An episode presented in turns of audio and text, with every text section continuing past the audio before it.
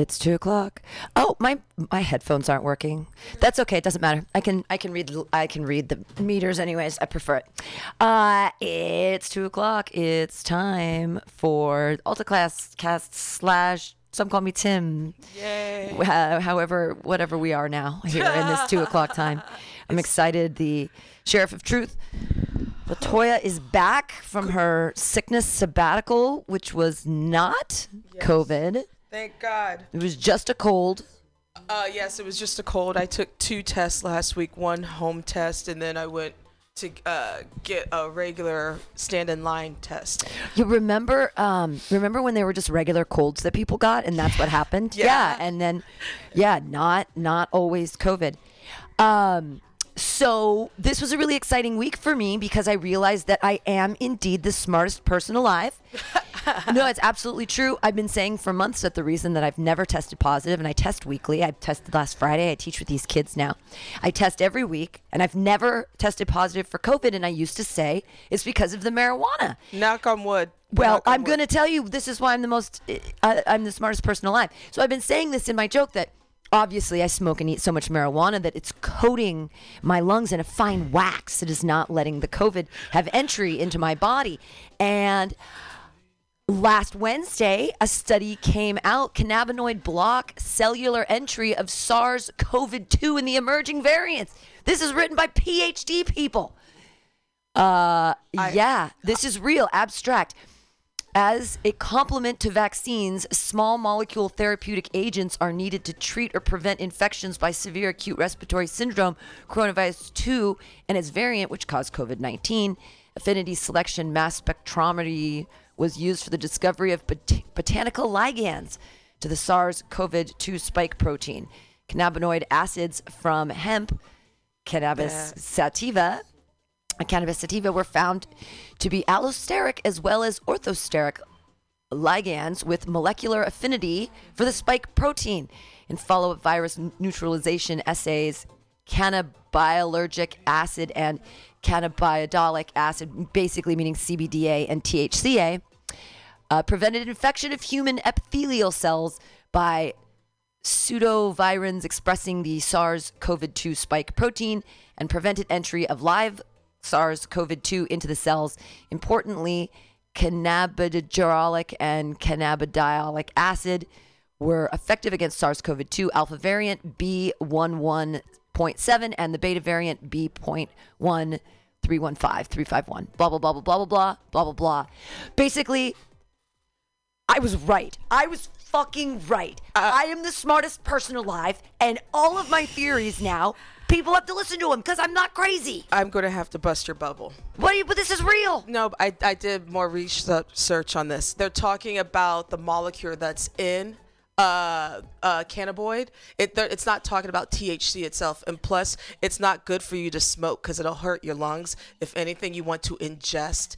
Um, smoking hurts your lungs, period. Yeah, yeah, So yeah. Whatever. But, I, I mean, I eat, I eat enough weed. It's fine. But CBDA. But they're talking about the molecule that's in hemp and what well, it's you. it's it's THCA and it's CBDA. It's the But it's the acids of the plant because that's the stuff they used to have in the tincture. Alta California used to make it. now the t- oh, I know they're out of business, but um, you- they used to make this stuff the THCA. So I'm just saying that obviously, as a person who ingests more weed than your average bear, yeah. But that's I've been saying this like why if there's a bunch of people who have never tested positive, and they are all the biggest weed people I know. Jonathan, Jonathan's never tested positive. I- I know because we smoke and eat so much weed. Seriously. but he also masks up and he's vaccinated. Well, yeah, I'm vaccinated and I mask up, but there's all these in the in the comedy community. 15 comics got COVID like two weeks ago. Everyone got it, and I didn't.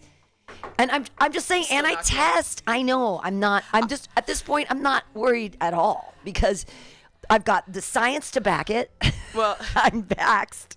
Well, here's the thing, though. Something else I read after I read this article, I then did research as well because I was paranoid all last week, obviously. So Sure. I was in my feelings about getting sick. Um, what I did find is uh, this version, uh, Omicron. Um, most like most likely, unfortunately, everyone's going to end up getting it uh, eventually. um, now. Well, it's going to be like a regular flu. I mean, it's Yeah. once you're vaccinated or whatever, But- right? It's like, oh, okay, now I But got the flu. problem is, you still have those morons who are still unvaccinated, and that's where the mutation falls into place. Oh. And when it comes to the mutation, you know, just like with original COVID 19, it, it, uh, mutated to Delta and so on and so on. It could mutate into something else worse. And now, I think a couple weeks ago, we talked about the, um, was it flu, uh, flu, co- flu Rona, which is supposed to be, Oh, yeah. But um, uh, Flu Rona. I still need to get my booster, so that's what I need to get. But I, knock on wood, I have not gotten it yet. Um, Hell yeah. but I actually just got a weed diffuser, so I've been making oils, um, so I could like like uh, infused um, olive oil and what have you. That Yeah. just brought me back to when you talked about the tincture. Yeah, I know. I just they thought were so about- helpful.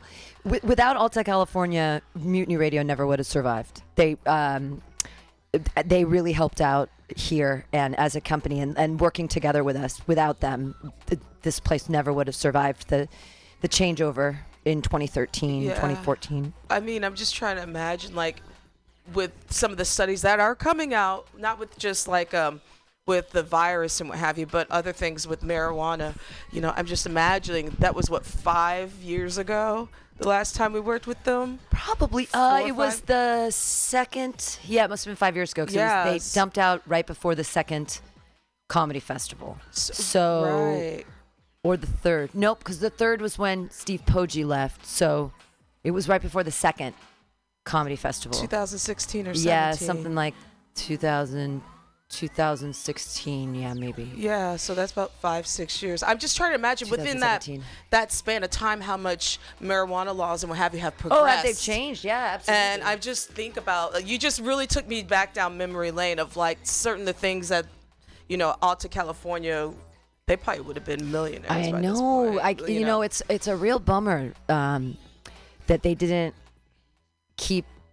The, you know, it's one of those things where I don't like to change horses. If something's working, why change it? Yeah. And they made a choice to make some changes, and those changes ended up kind of hurting them. And letting this place go and letting me go was probably one of the biggest mistakes they could have made. Uh, but th- you know, but that's fine. I, Yeah. it's, ev- everyone makes choices, and and le- we parted with. And I can only say uh, the greatest of thanks to them because over the two and a half years that we worked together, um, I mean, they paid the station like twenty five thousand dollars. So we, I mean, we wouldn't have been able to pay the rent really without them. So and plus the nice labor that they did give like some of us. Yeah, exactly. Boxing and what have you. right, it, well, it's great. It was small, um, small jobs for um, comedians and for artists, and it's I think those are the best kind of jobs. Cash in hand, work gets done, everyone's happy. That's like, oh my god, it was just. It was win-win all the way around. So That's even before like it, we were recreational here. I think. I think the year 2016 was when we became recreational. or they were medicinal. But that was the whole thing about Alta is that they were trying to go, they wanted to go the medicinal route and saying that tinctures are, you know, it's it's not to get you high, it's to get you healed, and that's Right. why he did the THCA. And people thought he was crazy back then. They were like. THCA, what you're, and CBN and all these other cannabinoids, and he's like, no, these are real. And then I started learning about them. and then people are like, there's no such thing as CBN, and I'm like, yeah. And now people know, like, oh, that's the sleepy time stuff. It's like, yeah, uh huh. And the weed speed CBG is like weed speed. It's like you can put it into coffee and it's just like whoa, it's it's it's like caffeine. The plant can do everything. It's all there for you. It is. Uh, you know, just thinking about like, you know, I'm not even going to go and say that that article is completely false. I just know they're just talking about the molecules. But what made me think about Alta California was what, you know, the things of the cabin, can, uh, cannabinoids that were broken down into that system of that liquid form. Yeah. I'm just trying to think of the could have that been something that could have been used medically for, you know, so Well, he was thinking about putting it into. He wanted to get a machine to make suppositories because he thought that was the future um, for cervical cancer and for and for tushy cancer because CBN is the cannabinoid that turns the plant off. It tells it to die. It's basically what THC denatures into. So if you had some really like dank weed and you left it out in the in the air in the sunshine and it kind of got funny colored and and then you went and used it, it's going to be really high in CBN. The THC will have denatured into CBN, and it's what naturally occurs in the plant. And it tells the plant, all right, turn off, die now. And that's what it does when it's on the when it's actually in nature. Once the weed is out there and, and it's you know if you don't pick it or whatever, it turns into CBN and it tells the plant, all right, plant, turn off, die. But this cannabinoid in our bodies also tells if you use it to sleep, it tells your body, okay, turn off, sleep. And if you get it super close to cancerous cells, it tells the cancer cells, okay, turn off. And so that's why it's great for suppositories. If you got butt cancer and you put some CBN up there and gets real close to the cancer, that's good. Or if you've got anything in your girly parts, any kind of weird cancers going on, and you use a suppository like that, I mean, it's it's like magic. But but it isn't. The only people who've been studying this are the Israelis, really. Right. We haven't been. We- They're not allowed to study and research it here in the states. Well, we is finally are. We finally are. But you know what I found um, today, as a matter of fact. So obviously, we know in some uh, states here in the Uni- U.S. we still have some um, medieval style. Uh, marijuana laws um, in one of the states of louisiana which does have the toughest marijuana laws um, a large population of people especially people of color are incarcerated for low amounts of marijuana now there is a um, a man. Um, his last name is Chambers. Uh, wa- I think his name is Walter Chambers. There is an ad. He is. Um, we're in midterms right now. To Louisiana State Senate candidate smokes marijuana That's- you know ex- in new campaign ad. That exactly where I was going to. Pam found it. So this is one of the first ads, and he's um, running for senator to take over John Kennedy, who's a hard, hard conservative Republican, uh, Trumpist, just horrible piece of s. But um, this guy Chambers, he's amazing, and his ad is awesome. Well, this says here, but in a flower form of medical marijuana becoming legal in Louisiana on January 1st. Uh, around 28,000 people are currently part of the program in the state, which requires physicians to make a recommendation for the prescription of medical marijuana. This is in New Orleans. For the first time, medical marijuana patients in Louisiana will be able to light up. Nice. The legislature passed by Governor John Bell Edwards signed into House law into law House Bill 391. The bill makes it legal for dispensaries to sell traditional smokable flower forms of marijuana. The medicine is proven to help a variety of people, said Rustin Henry, owner and pharmacist at H&W Drugstore.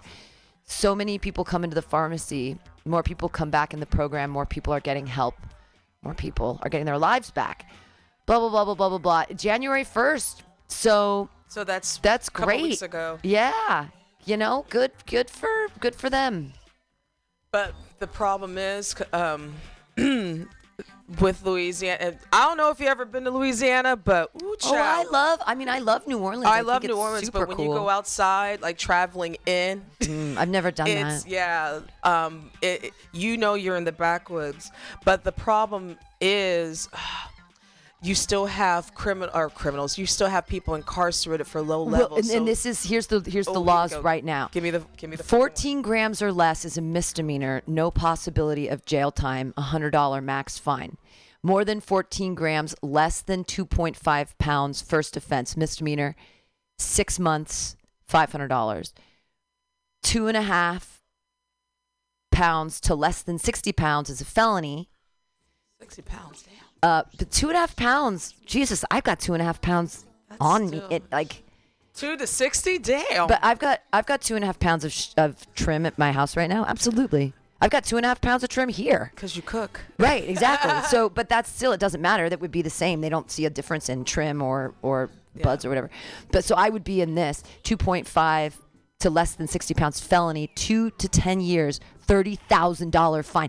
Well, that certainly jumps aggressively. That's yeah. two and a half pounds is not really that much. It's not a lot. I mean, I bought a pound for personal use, and I'm almost done with it, which is amazing.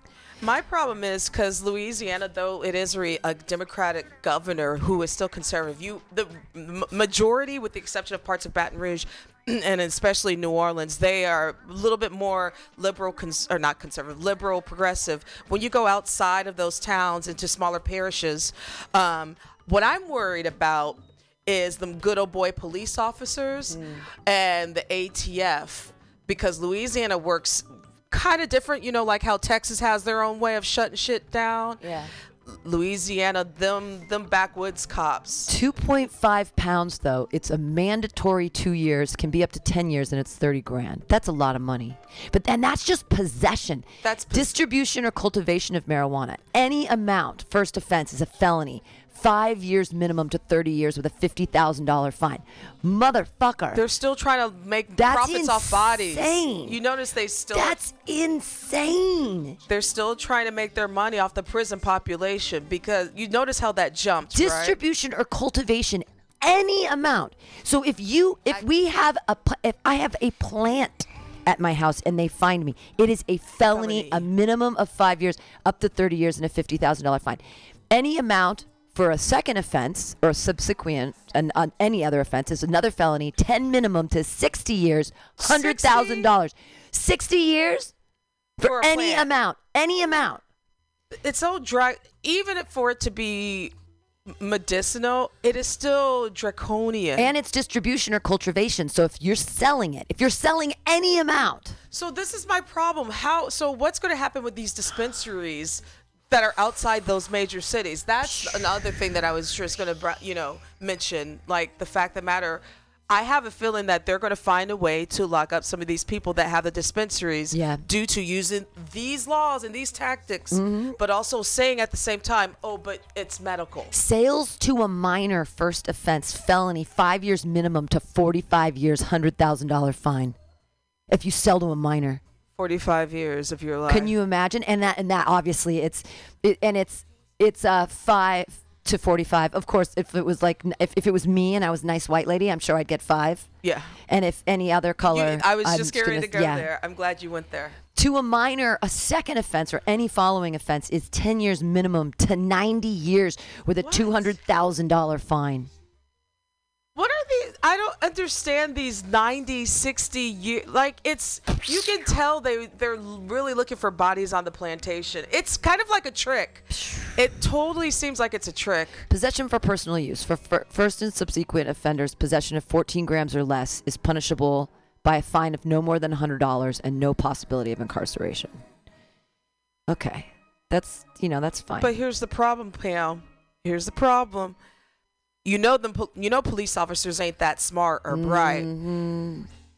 They they could if they want, because you know how they're really good at falsifying police reports. They could if they want say that this person instead of 14 grams could have 18 grams. Sure. So and so. sure, sure. Sure. Well, check this out too. Hash and concentrates, completely illegal, still Schedule One. Louisiana classifies both plant form marijuana and tetrahydrocannabinols, including hashish and marijuana concentrates, in Schedule One of the Louisiana Controlled Substances Schedule. For the purposes of criminal justice, the statute defines marijuana as including tetrahydrocannabinoids and derivatives thereof.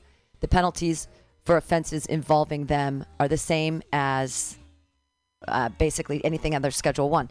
So, so yeah, so mar- so flour's fine, but if you turn it into bubble hash, now it's like heroin. Which is like a natural, it's natural state where, well, when Yeah, you just smoke it, Just concentrate. Yeah, it just goes to its natural state when you smoke it and what have you. it's, just, it's just crystals. Oh, it, I see what you're saying though. Is that they're, it's like they're they're gonna legalize it and be cool, but they're also gonna fucking make it crazy at the same time. So it's gonna be like, it's it's it's kind of like a trick door. yeah, it's a trick. It's a trick because people are gonna, and unfortunately, there are gonna be some brothers and sisters out there that are are, are gonna pay attention to these laws. And I swear to God, Louisiana is racist as fuck, y'all. Yeah. Um, Uh, yeah. and they and they are known for their prison population and so you're going to find a lot more people locked up you're going to have more people that are possibly going to try to open dispensaries and those dispenser- dispensaries are probably going to get raided because of this law this doesn't make any sense i would be Yeah. i mean I mean, I like, I, I, I really think that cannabis should be legal, especially now that we're starting to discover its legitimate medical properties. Like, what are we doing? why that- do we still? Why are we still? So incarceration trends in Louisiana. Let's check this out. I, I mean, what's what are the? Uh, well, the population is definitely going up. Uh, in jails, it's almost doubled. see. Race, uh, jails. Let's see. It's hard to tell. Gender, person, geography. I just show me the colors. Oh yeah. Oh, it's overwhelmingly black. Mm-hmm. Um. Wow. Yeah. Race, race and ethnicity. It's uh, fifty-two percent of the total jail population is uh, black. Wow. Yep. Wow.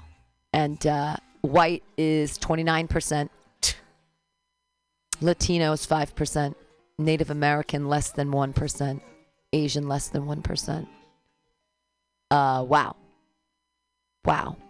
And you know what's sad is a lot of those people, especially in the black community down there, are because of small amounts of marijuana. So I'm just trying to imagine this trickery that this law just came in of like, you know, because what right now what's going on with a lot of these marijuana dispensaries and getting licenses, they're not trying to sell get give licenses to a lot of uh, black people. Period. There's a controversy here in California about the lack of uh, minority owners with uh, dispensaries. Well, because financially it was almost impossible. The hoops they made you jump through to have a dispensary, the the permitting, all of this crazy stuff. Like once you invest in that, it- okay, but it's like the initial outset of what people had to pay Right. for licensing and distribution, and then with all this new packaging laws and all of this stuff, it's like, whoa. I, They're keeping people out of generational wealth again when it comes Sure. to another. Now we have marijuana, which is now a big business, but again, they're locking people out. Sure, that that sucks. That sucks, man. Because I mean, it's all it's all a ruse. They say we've got all this opportunity. I mean, Where? yeah. They, I mean, they say the job market's doing better. Where? well, I was thinking about picking. I mean, not that I'm not incredibly busy with Mutiny Radio, but I was thinking about picking up a little job at Trader Joe's. I thought it would be fun. Like, I mean, I love Trader Joe's. So why not want to work there like one day a week or something? I don't know. I'm thinking about getting a, a little wee job, um, just because I'll, it'll help me meet people that aren't comedians, and and then I can invite them to all of my shows. That's And then by the time they've all come to one of my shows, I'll quit. You know what I mean? So I'll like, I'll get a little job at Trader Joe's. I'll be the new girl. I'll be the new cute girl, and I'll tell everybody jokes, and I'll be like, "Oh my gosh, I have so many shows for you guys to come see. This is gonna be great. You should totally come see this show." And then once they've all seen one or two shows, and they're like, "Hey, we're not coming to your shows anymore," and then I'll be like, "All right, I quit." and then the word of mouth will start. And then it'll be like, "Oh, do you remember Pam? She was that cool cashier, and she'd tell everybody jokes." I'm guessing it'd be the one on 9th Street. I don't know. I like the one on Fourth Street. That's my favorite one. But my second favorite one's up on California. And I have a buddy who works there who has a show here, Gates of Delirium, on Wednesdays from six to eight. Perkins Warbeck. No, his name isn't Perkins Warbeck. His name is Matt Wadaker. But he goes by the name Perkins Warbeck and sometimes other funny names. So um, he's really shout out to Gates of Delirium. It's a great show. Six to eight uh, Wednesdays. Check him out on mutinyradio.fm and .sf uh, yeah, where you can find all kinds of good podcasts. Oh, and people should go tonight to Asiento. We still have some tickets left for that. And tomorrow is Bar on Dolores. Go to that, 29th and Dolores. Friday, we're back here at Mutiny, 6 o'clock. And this Saturday, we already have 17 reservations for at, for the Atlas 2 o'clock in the afternoon show. I'm so excited.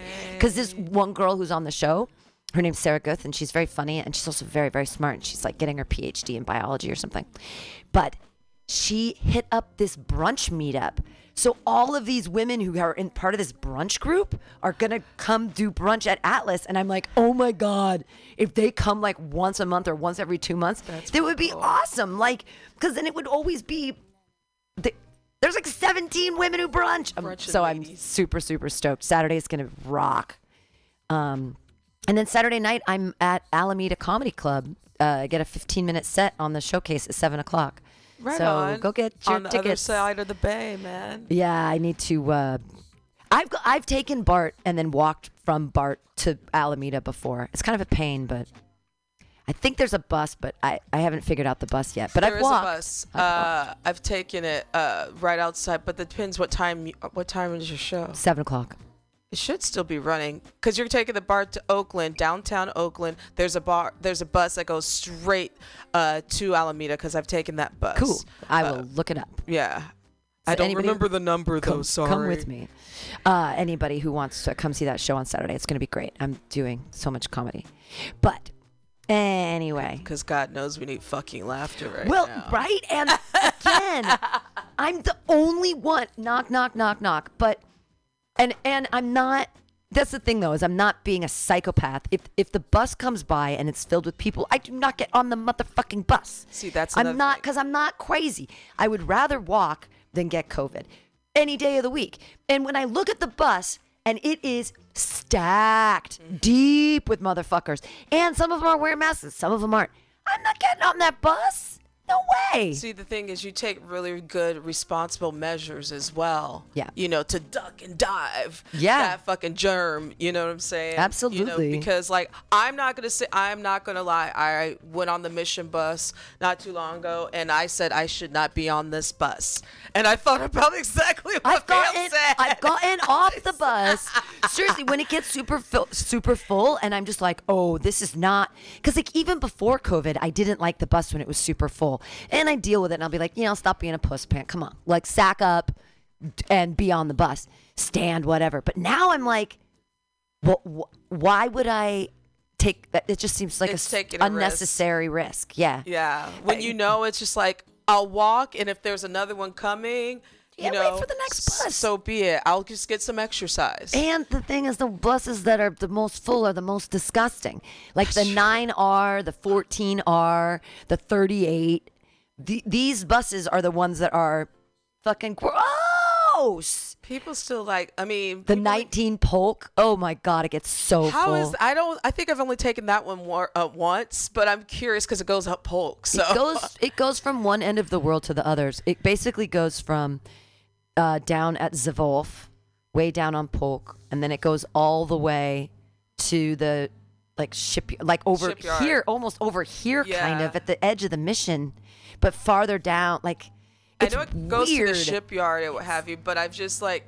We, by the way, guys, we were talking about the SF public transportation buses and numbers. Yeah, Uh, sorry to sorry to bore you guys. which we, I think I can catch chlamydia from the 22, so let's everybody be careful. Oh, God. No, I'm kidding. You can't catch chlamydia from the bus. No, but I mean the thing is, it's just like I noticed though at least the T, which is the train, Mm-hmm. the Third Street train, um, is not as packed anymore, which is pretty good.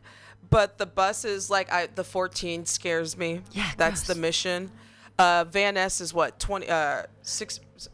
The Van Ness isn't terrible. I mean, the 49, I I, dri- I take that one all because it takes me really close to my house because it takes me to Geary. I was on the nine uh, yesterday, but I was on the nine uh, express, Oh, uh-huh. which was even because I was just like, I'll just wait for the nine, and then I saw the express was coming. I'm like, that's a bigger bus. Yeah, more, More space. space. Oh my God, windows open, mask on. I just, I I don't know. It's funny people think that this is over, but it's not. And, not not even close. I mean, like things are already starting to get canceled and uh, well, postponed. London London Breed though said last Tuesday she did a little thingy in front of the city, and God bless her right now. She said we're not shutting down. so we're not going to do it.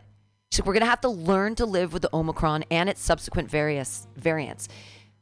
She said we take take pre- precautions and safety you need to do for you and your family. Be vaccinated, get your booster, wear your mask, and take your own precautions. Now, for me, it doesn't matter because I don't hang out with any small children. And I, I do once a week, but I get tested before I get to hang out with them. They have rapid tests. It takes 15 minutes. I show up 15 minutes early, swabity swab. I put my little thingy in the, in the little thingy, and then it lets me know. And then if I ever test positive, I just say, bye, guys. I can't be here today. But Take your risk. otherwise, I, I last week I was fine. So every Friday I'm going to go to my school and do my thing. But I'm, I, these are the only children I'm in contact with and I take the precautions to not infect them. I'm not around any old people except old people that take the bus. Um, I'm not where am I? I'm around I'm I'm performing in bars around adults, not around children, not around I mean if there's old people and they're going out, then that's their own version of safety and that's what they're doing. And that's what London said. Hey, if you have a com- compromised immuno system, then you've always had trouble. Like I mean, you were always going to get sick in public. Take like take precautions as what you need to do for your personal safety. So for me, that I do take great precautions. I don't even have to because I'm like I'm like lone wolf, healthy lady living in the city, right? Yeah, I know, knock on wood, all that stuff. But thank you, London, for telling us that we can live our lives. Just be take some precautions. So my friend who got COVID, she's she uh, she's the one that rents our downstairs downstairs unit, and she was a little bit more hardcore than you and I put together. And so she was pissed that she got it. Now she got it. She got it. Yeah, she was pissed off because, and which I would be too. She was a real fucking saint about making sure she got tested, not being in crowded spaces, not um, washing her hands, washing your hands. Yeah. Like when we went to Chicago together, one of my friends wasn't vaccinated, so I had to tell my best friend, my other best friend of 20 years, like she doesn't feel comfortable though. You know, she's vaccinated, or though you're not that my friend's not vaccinated, but you are still. Like she took all these hardcore precautions, and she was just like, "I'm so livid. I'm not. I'm got not it. feeling sick. I'm just pissed off. I took all these precautions just to get sick." And she said, "I know probably exactly where I got it." And she's like, "I made the wrong decision to go to Trader Joe's." uh, Uh, with the one on Hyde Street. And, oh, that's Hyde in California. Hyde in California. Uh, because it was so packed. And you know, it's hard sometimes when you go to the grocery store, people are reaching. and, Sure, sure, you sure, know. sure, sure. So she's like, I think that's where I got it because it was crowded that day. Huh. And so it's just like, That's, I'm, that sucks for yeah. her. I feel terrible for I anyone think who you know it. it, it's funny because I'm getting this other side of COVID where it's like, God damn it, I put all these precautions just to fucking get it. Right. Well, and uh, like I said, a lot of the comedians have gotten it, and so and when they when you get that text like, "Hey, you've been exposed," I mean, I just it's very easy. Tests are. I mean, even the ones. So all the tests I've taken have been free, and they're around and they're free. But even if you have to pay for them, they're not expensive. You go to Walgreens and you get some home tests. No big deal. Yeah. Just every. I mean, But I don't know You what to know, it's just like you know, at this point, and again, like I said earlier, like reading about it, it's just like I just it's just I have a feeling everyone's gonna get it. But the thing is, what's scary is what is it going to mutate mutate into next? sure, sure. And you know, and the thing is, earlier you mentioned about you know I was supposed to go to Greece, or you were supposed to go to Greece. I was thinking me. about it, yeah. You know, it's now it's just like we can't plan anything. Like, and that sucks too. It's just like, you know, I'm just afraid of burning money uh, because these tickets, a lot of these tickets are non-refundable. So if something happens, right. then and the other thing I'm worried about is what happens if I do go to Greece and then I get it over there and I can't come back. That part and getting like stuck. what the? What do I do then? Right. So It's all these things, and it, it- it's really funny and sneaky that the airlines are doing that too. Well, Like, they've got to make their money. I, I mean, I feel terrible for anybody who's trying to run businesses right now. I don't kind. feel sorry for the greedy ass airlines. They got a lot of money. You know, the fact that you know you still have people. I think it was American Airlines uh, that screwed a lot of people in 2020, and people in 2020 are still waiting for their money to come back, their refund. Sure, sure. And so you know, it's just Well, I don't even. I'm. I'm fine not leaving. I don't need to go on vacation. I mean, I really don't. I I, I get to. Right now, I'm performing like six days a week, and then I'm double booked this weekend, and all these bookings. I, I'd rather do this than be on vacation. I'd rather perform see every day of the week I'm than on the opposite end. I I need I need to go somewhere. I don't care. I don't need to be around people. I just need to be someplace. I'm tired of this. I'm tired of everything. Welcome. I'm I'm sorry. I'm being really Debbie Downer today. I'm just oh I'm frustrated. Yeah. I'm, no, I mean, I'd like to go somewhere, but I I don't need to. I just I I'm just don't feel like I have the fun here. freedom to plan anything or Sure. to see family or to see friends, you know. Sure. Because the unknown is always scary. and you Yeah. know because we don't know what's going to happen this summer. That's you true. know, Well, I'm, and- I'd like to plan a little a little comedy trip. It's so funny because other comedians keep going like, "Hey Pam, like we should go on tour together," and I'm like, you know, I could actually just go on tour by myself because when I go by myself, I have places to stay. If I like have another person with me. It really limits my ability to stay on people's couches. If I'm like, um, can I stay on your couch? They're like, yeah. And I'm like, can my buddy stay on your yeah. couch too? And they're like, nah, we ain't got room for two of you. Right. So, yeah. and then I can't be like, yeah, we're gonna perform at all these shows. And then it's like, hey, you know what's easier? Me getting booked on a show by myself. Me and you getting booked together. That's tough.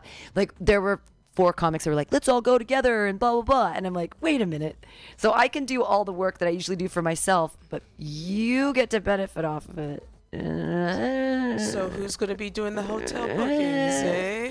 yeah, exactly. I'm like, what do I get out of it? Uh, yeah. Anyway, Yeah. I just rather lone wolf is easier. You know. well, I think it's actually safer to say right now too to be your own lone wolf instead of in a pack. Right. well, I, I mean, You don't know who's going to be the outbreak monkey of the pack. exactly. And like, I just don't see the, I don't see the benefit in having, like, I, I just don't see. I, that's what I've been realizing lately. Is it's like, yeah, I know I got skills that can pay the bills, but why do I got to use my skills for you? Like, what do I get from you? What your the pleasure of your company? Like, fuck you, man. I'd rather be up in Portland by myself, hanging out with Portland people. I mean, unless it was like someone that I worshipped. Other than that, I don't want to travel with you. Yeah. well, but no, like traveling with people, you kind of have to like really think they're amazing to be able to spend that much time with them. I, I just can't. I can't imagine bringing another comic with me. I just want to travel someplace. I don't know. Yeah. I just I just want to go. So you're blowing up. They are blowing me up right now. I don't know what's happening. I know. So what else is going on? I, I'm. Yeah. You're usually Just the one me. I'm just. me. I'm just comedy. That's all I'm doing lately. I mean, every day, all the time. Oh well, I guess I can say that. Um. Oh, don't forget to vote, you guys. We have the Yeah. special election coming up. Thea Selby. Thea Selby. Yeah, Thea Selby. Um, she is running. Uh, I will say, unfortunately, it's looking like it's going to be up against Matt Haney and um, uh, uh, what's his face? Why am I blanking on him? I forgot the other guy. Uh, anyway, um, but just please vote. Uh, February uh, 15th is actual election day, and voting has early voting has started. So there should be mailing uh, mail-in vote-ins at your house already. I've got. I've. They've sent me that, but I'm. I like to vote in person. It's like I a thing I like to do. too. Yeah, I like the sticker. I like the engagement with. Campos, that was the one. Sorry. Oh, David okay. Yeah, yeah, David Campos and Haney. But I'm not giving up hope yet. No way, man. You She's the only woman in the race. Yeah, we ladies, we need ladies in representational government. Absolutely, more I think it's progressives incredibly and not important. moderates. I noticed something too, the dialogue, how you know people here in SF talk about progressives and moderates differently in contrast to what a moderate and progressive is. For example, what I, I was having a great conversation with a friend, and she I didn't know she was a moderate, and which I don't like labels anyway, but moderates you usually get uh, donor money and you get money through the DNCC, the mm. DNC. Those kind of groups are the ones that are usually holding us back from any kind of progressive message, mes- yeah, measures such as free college and free healthcare. Free college, CCSF. There we go. yay, free college, yay. And so then I heard the other half of what progressives mean to people here in SF, and it's the other extreme. Whereas there was um, someone on some kind of school board who, uh, city board, excuse me, who wanted to.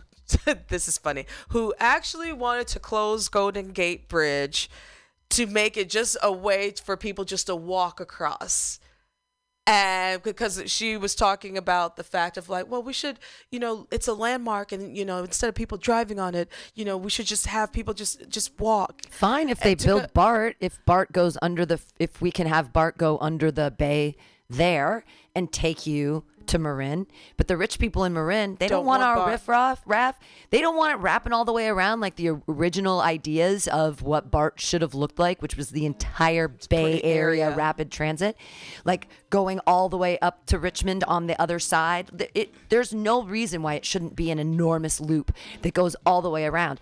But why is Danville, Alamo, uh, San Ramon, why are these places off the 580 or 680? Why are they left out? Because they chose to be left out because they didn't want the riffraff. It's the same thing. They think it'll lower their property value because they want to drive their Teslas into the city. And these jerks, it would be great if we could actually make Bay Area Rapid Transit be what its initial idea was, which was transit for everybody. And how about we have a lower carbon footprint and not have so many cars? Well, that was the that was the issue that this woman was saying, the progressive woman that was saying. Um, but here's the problem with that. So how if you are driving and because we don't have BART ac- over there, yeah, there's no- so yeah. there's really no option. There's Golden So- Gate Transit, but it's uh, But how are you gonna how are you gonna get over there with no bridge? Right. My my thing is, what if even if it's for environmental reasons, it's not gonna work because there's only one bridge. That would be the bay. So then you have more cars on one bridge, more traffic. Sure. And so that's congested. Could you imagine that the only way to get to Marin is to like go all the way around? like all, the way, way around, around. through Richmond. You would have to go over the Bay Bridge, through the city, over the Bay Bay Bridge, Bridge. through Berkeley, up through Richmond, over the Richmond Bridge, yeah. all the way back down to get to Sausalito or whatever. That's insane. That's insane. And so I was just like, and so my argument, wa- and that was actually my argument. And I guess they didn't think that part through because, you know, it's already traffic getting onto the Bay Bridge when you're on this side of the city. So I'm just trying to imagine people who are from the other side of the city, like Ocean and what have you, trying to cross the bridge just to get to one bridge. Yeah. And my thing is this um, Golden Gate already has walking yeah, sure. and I, it, it was just like so the the whole the whole dialogue was basically a lot of the extreme progressives here fa- do stupid s- silly bullshit like that Sure. Rather it's like that's not really much of an issue Right. an issue is what's going on in the tenderloin the housing Sure. uh, Yeah. Now, if they said they wanted to close down the bridge to make it walking and also put houses across the whole thing to give to people, I'd be like, yeah, or, okay. or to put bart yeah, or a BART. I mean, I don't. I really believe in investing in transit, but that is investing in poor people because rich people don't like use transit. That's the whole idea of the car and it, through the this century and what we've done is it it's this idea that when you have a car you have this freedom and they made this together with being an American. It's like when you're 16 and you're an American, you get your license and you get a car. Your car's on the road and everyone should be able to drive because of the freedom, the freedom that cars bring you. The true, you can go anywhere you want, whenever you want to go. So they sell us this idea and make it so normalized that of course everyone has a car. I mean, that's what I thought when I was kid and I was 16. Well, oh, and I don't have a car yet. Oh my God, I didn't get my, I, on my 16th birthday, I didn't pass my driver's test and, and I'm just not a real American. I'm not a real person. And uh, you don't need to drive. It's that it's put into our psyche that we have to have cars is just another product another product. It's just another product to consume. It's an enormous big ticket item they want us to consume. And being a good consumer is being a good American. And if you're not a good consumer, you're a bad American. I will say when i got my own car when i was a teenager i did feel freedom Sure, of course. Well, because it's the line they it- feed us. But it wasn't. But it wasn't a brand new car either. It was a 1986 Chevy, so it was a recycled used car. So, but I will say this much: I do appreciate the fact that we are switching over to electric slowly, Yeah. slow. Um, people are starting to get a little bit more conscious about instead of having a big ass fucking Hummer. I'm glad that shit's done. Yeah. So glad that trend's over. Sure. Um, well, it can't last. It's five dollars a gallon right now for gas. If you're driving a Hummer that gets like eight miles to the gallon, that's like a dollar fifty a mile. Why do you even Can you im- or no, a dollar fifty miles? Excuse me, seventy five cents a mile. Can you imagine paying? That's like that's like driving your own. It's like taking a cab everywhere, A- right? Seventy five cents a mile. That's crazy. Like And uh, why? And if you have one, why? Why still Why? have it? I mean, I think and also certain pickup trucks. I forgot which GMC truck. Um, which some some okay, being from Missouri and being from a small town, you are going to need trucks. That is absolutely. But what pisses me off, what grinds my gears, is when I do see a lot of people that do have trucks who do not work in construction. like, why do you need a big ass pickup truck in an urban dwelling? I'm not mm. saying ban pickup trucks. I'm not going that extreme, y'all. Right. It's just the fact that what you what you're saying too makes sense, Pam. You're you're wasting your money. You're adding to another bill, basically. You, Five dollars a gallon for a massive ass truck, just for your luxury. You might want to trade it in, friend. Yeah, Rolls Royce, Rolls Royce Cullinan, 14 miles per gallon, mid-sized station wagon. You know what though? If you've got if you've got the bad- money for a Rolls Royce, and it's if you've got three hundred and thirty-five thousand three hundred and fifty dollars, then clearly you can afford But- five dollars a gallon when you're but only that getting wouldn't even make twelve. sense to spend that much on a car that can't even hold gas that I much. know, right? What's the point? These ones are all super for rich people, and I don't I don't like that. I want like to know normal. What's the car with the worst gas mileage? Yeah, at least get us something to under. But even if you do have that money for a Rolls Royce, shame on Rolls Royce for not even making a a car or a uh what was it? Was it was it a car or was it a wagon? It was like a big thing. It was yeah, a big wagon. truck ass wagon. Shame on you for even. The Mini Cooper SE hardtop gets 110 miles per gallon. That's amazing. That's incredible. The Tesla gets 132 miles per gallon. Under 32 miles. Yeah. Wow. The Chevy Bolt EV gets 120 miles per gallon. I heard those are good cars. The Bolt. That's wow. Because those are electric Because cars. it's a, yeah, they're hybrid or yeah, whatever. they're hybrids. yeah. Excuse me. uh, some of the worst stuff. The BMW Z4, which would be like one of my favorite cars, is 28 miles to the gallon. The Toyota GR Supra, only 28 miles to the gallon. I guess, but if it's gas, that's not terrible. I don't know anymore. Yeah, I gas haven't driven terrible. a car in so long. The Bugatti Chiron Oh, Pure. Sport gets nine miles to the gallon. Oh, a the Bugatti? Bugatti gets nine miles to the gallon. Isn't that hilarious? It's the lowest gas. That's just What's like the point? It's a Bugatti. I so my question is this, Pam. Yeah. So if I'm going to spend a Bugatti is probably about two hundred fifty thousand dollars, right? Sure. Three hundred thousand dollars, Yeah. same price as the Royals. It's for the Why rappers. But even if I even if I have that money, Right. wouldn't you think my tank it should go for a little bit more in gas? I'm spending all these G's Sure. on this car, and what by the way, it depreciates as soon as it leaves the lot. yeah. What the Well, fuck is the point? Status You- symbol for rich people. Yeah, that's I why mean, they. That's why a lot of uh, entertainers lease these cars. They really don't buy them that much. They lease them. Sure. But even what's the point in having a Bugatti or something like that when I can only go around the corner? Or, or you know, serious. I'm paying like I'm gonna have to go to a gas station like every couple of miles. Yeah, exactly. What the fuck? Yeah, a Bugatti. I I'm I I'm don't stun I'm stunning, right? I'm stunning, right? But I, I'm sorry, I gotta go to Texaco first. I just like can't imagine having enough having the the financial liquidity to spend what a person could spend on a house on a car. Like $350,000 could get you a big house in a lot of places. Maybe not in California. Maybe not in San Francisco, but in other Parts of the world. in Louisiana, I bet you could bet, get yourself a mansion. Parts of the world. In parts of the world, true. you know and the thing is can't yeah i, I see obviously we know you mentioned it uh, a few seconds ago the status Yeah. and anyone that comes from wealth and what have you would know better not to buy these cars right.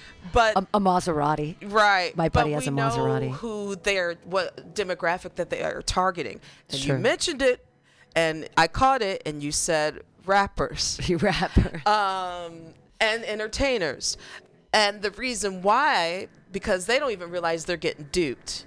And they don't even realize because first of all, if if I'm a rapper and I just got my mill, yes, I am probably gonna stunt, but they're probably gonna take me to the get me a Bugatti, right? But am I gonna ask about the gas mileage? Well, of course not. If you're a rich person, you would never ask about things like that.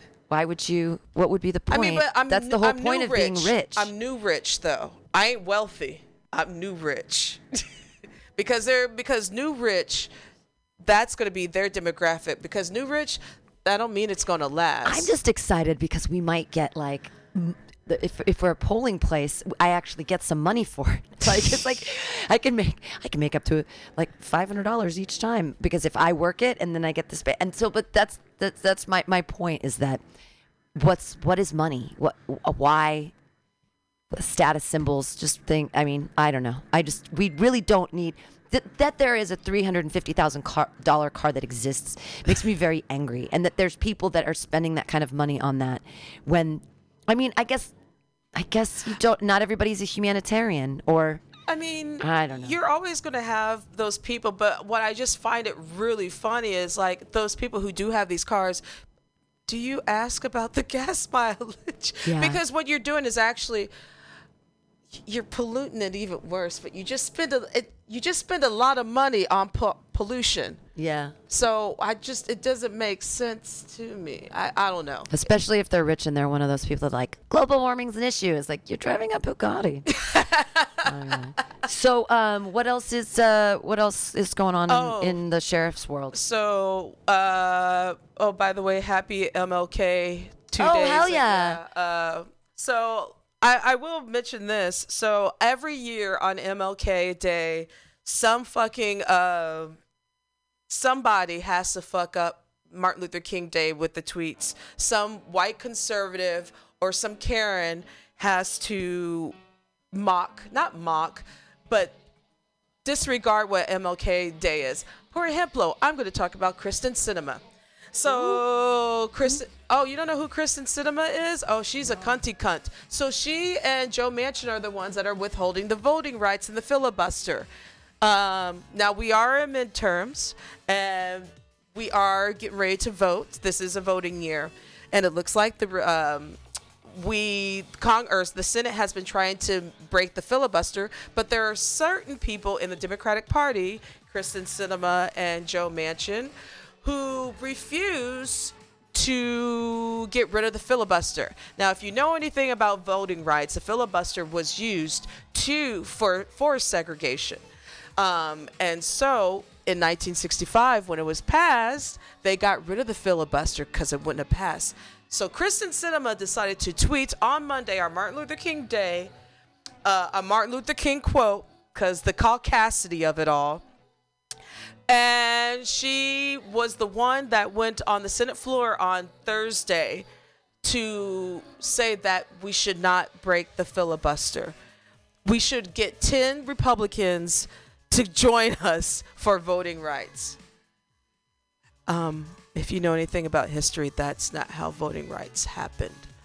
That's you, the vote. The filibuster was has been there. Well, the filibuster is so that you can you if you don't want something to happen, you can make it you could try to make it not happen by postponing the vote until you can try to convince people that they should see it your way. So It's kind of a fun little loophole, but it takes like people to be really p- passionate about whatever they're filibustering. and so you think and so th- th- this is the the uh, the thing is these people don't know their history about the filibuster and so you of course you got some you know people that tweet like your tucker carlson's like you know i have a dream speeches and all that. You know it's funny when white supremacists love to quote martin luther king and they don't even they're up they're basically against everything that mlk stood for. I mean he was for free health care uh, the last year of his life he he went on strike with the garbage uh, with the garbage men and women in Tennessee. That was one of the last days. Uh, I've been to the mountaintop is one of the best speeches. I would have to say if they knew anything about that. But anyway, um, so basically, Yeah, I, I was just having a laugh riot with a lot of uh, uh, conservatives tweeting and talking about voting rights and I have a dream. It- it's just I hate the fact every year some some stupid ass saltine has to come in and Poison the waters. Thank can't we you. just can't we just say he was a great man, he I changed don't the say world. nothing. Yeah, but I I mean, I'd rather you not say anything. right or then and then uh, what the other thing people will bring up and say, "Oh, well, he was a womanizer." You know what? I don't care. He was a great man. He changed the world. Everyone's he flawed. changed the way that black people are treated, seen, respected, uh, equal. We still don't have, I don't think, equality, but set us on the path. So can we acknowledge? Well, I, I- just understand why it's like tear down, or people will bring up like, um, well, then there were. Uh, what was the name of that thing? There was uh, things uh, affirmative action. Oh, affirmative action. Good. You know what? We need it for. We need more affirmative action. We need. We need to stop. You said this earlier too about education, and it should be free. Making education expensive is horrible because it. Everyone should have the ability to reach whatever goals they want. Education is the key. By putting a cap or making it a financial agreement, you block people out from the ability to move ahead. We should never put a cap on someone's ability. If they are smart, if they have the ability to potentially be an astronaut or a doctor and you don't give them access to education, you're basically saying uh, that they're not you're taking away the equality we should have equal access to education everywhere and we should have free access to education So I found I, I found the article. So McCarthy and Sinema trolled as tone deaf over voting rights after MLK remembrance tweets. So this is from Newsweek. Um, social media users called out tone deaf politicians for paying tribute to Martin Luther King while blocking a bill that would expand voting rights, exactly what King fought for. Many legislators shared posts honoring King on Monday in a celebration of birthday, but some phrased scrutiny for their refusal to pass legislation, which has received the support of Dr. King's family. The bill would expand voting access across the United States and restore key provis- provisions of the Voting Rights Act of 1965. The House of Representatives passed the bill last week with only Democrat backing, and now it faces a steep challenge in the Senate. Uh, but, but, but House Minority Leader Kevin McCarthy, a Republican from California, wrote on Twitter, get this. From the halls of Ebenezer Baptist Church to the steps of the Lincoln Memorial, hashtag MLK spent his life spreading what he called the gospel of freedom. He never gave up and never preached hate. His words and example inspired us today as we celebrate a great American MLK Day. You know who Kevin McCarthy is, right?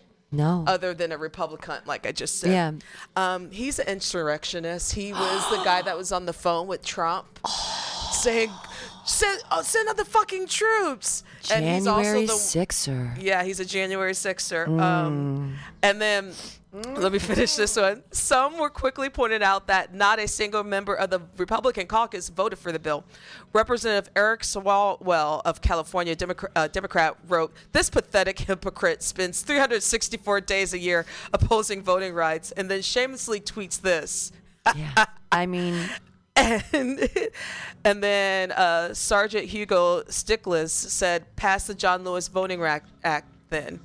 Um, and see, let's see. And then there is Kyrsten Sinema, the one I just talked Yeah, about, yeah, who yeah. is who is a Democrat. Democrat. Sinema, an Arizona Democrat, also faced criticism from people over her stance of the bill. Today, we remember the life and legacy of Dr. Martin Luther King, she wrote.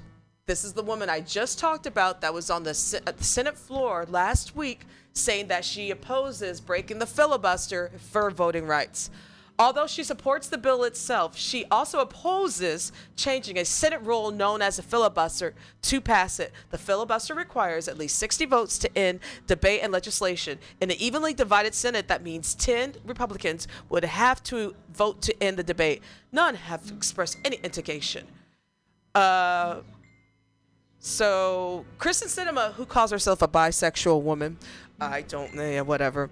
She it, it's the tone deafness of it all. Every year, it, it's like someone has to desecrate and and take down the meaning of what Martin Luther King Day is about in voting rights. Yeah. We're like up a uphill battle right now, and even people in our own fucking party Yeah. In an insurrection. Well, we know that uh, the United uh, uh, really it's all a sham, and uh, uh, it- but we still voting is important. It's the one part of our democratic process that can work, and I understand that on a large scale, like with the with the presidential electoral college, just put that aside. But in actual voting, like the 15th of February, that are local voting that deals with state, city, local stuff, voting really works. And it's the only way to get things done. That's the real way that people get. That's how people become your sheriff. That's how people become your judges. That you learn. It's it's a voting. It's a democratic process. So please engage in that. And when I hear people that say, especially comedians, I get mad at them and they're like, I don't vote, there's no point in it. Okay, don't vote for president. That's fine. If you Write don't in. think it's fine. But when it comes to local government, Thank you. voting is real. It's important. And if you don't vote, then don't complain. Because, oh, London Breed, then vote.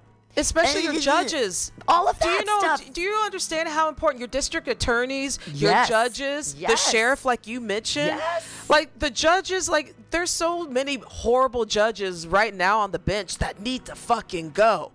District attorneys. That's another thing that we have not been paying attention to. Sure. Because we get lost in the. It's part of our democratic process. Be involved. Read. I, I got the thingy in the mail. read. about the February 15th. Get read up. Go vote. Midterms, baby. And then hopefully, hopefully Mutiny Radio becomes a polling place for awesome. December and January. That would be super exciting. Or June and June, November. June to November. June and November. Yeah, you're gonna be in the heart of it. I think it would be amazing because I- it's I just see it as an opportunity to for people to come to Mutiny Radio and be like, "Oh, this is a community space." And then to be like, "Yeah, come see comedy here. Come see comedy at Asiento. Come see comedy at Atlas. So- I'm all about this fucking community."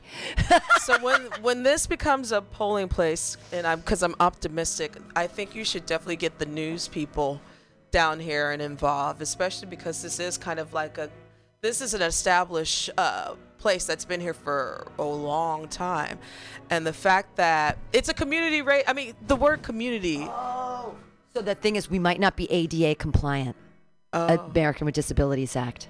He has to Oh, find out. Okay, we have to find out. Right. That's what that the letter said, but we're gonna find out. Okay. Maybe wonder because why. of the bathroom. I don't know, but I've never used a bathroom at a polling place, so I don't know. Okay. I wonder how to make myself ADA compliant. Well, um, any other any other uh, things you want to share before we uh, wrap up this uh, lovely? Uh, I have no events as of right now because of Omicron. Thanks for canceling them. Oh, But uh, I, I just registered to vote or I'll kill you. yeah. Register to vote. Get out there and vote for the 15th. Vote for the- Thea Selby. Selby. And um, come see some comedy this week or next week or any day. Six days a week, I produce shows. So It's a sunny day. come on out. Yeah, this Saturday is going to be insane at Atlas. Come out tonight at Asiento. Tomorrow, Bar and Dolores. Friday here. Uh, I'll be at Alameda Comedy Saturday night, 7 o'clock. And then next week, Joke Workshop Monday. Um, OMG Tuesday is a great open mic. I had so much fun last night. Oh my God. I had so Saturday much night, you said at Alameda. Saturday at Alameda, yeah. Okay. It's outdoor too. It's outdoor, so it's like I safe. might try to go to that one because my cousin lives in Oakland, and so that'll be okay. I, be a I fun night go out. Yeah. It's um and it's a, a really diverse lineup. It's um there's an Asian guy, uh an uh like a kind of like a Persian looking guy, a white guy, me, and a black guy. So we're all over the map there. Uh, Patrick Ford is great at booking. He always has diverse lineups, and I'm excited that I'm the only girl. I like that. I like that. Um, so yeah, come see some comedy please go out, register to vote, vote, vote, vote, pre-vote, and um, care about what's going on in your community. Everybody, have a great week. Try not to drink too much. Smoke more weed. Eat more weed. Eat, Eat more, more weed. Get rid of COVID. Um, thanks, everybody. Thank you, Sheriff of Truth. You're amazing. Yay. Bye. You.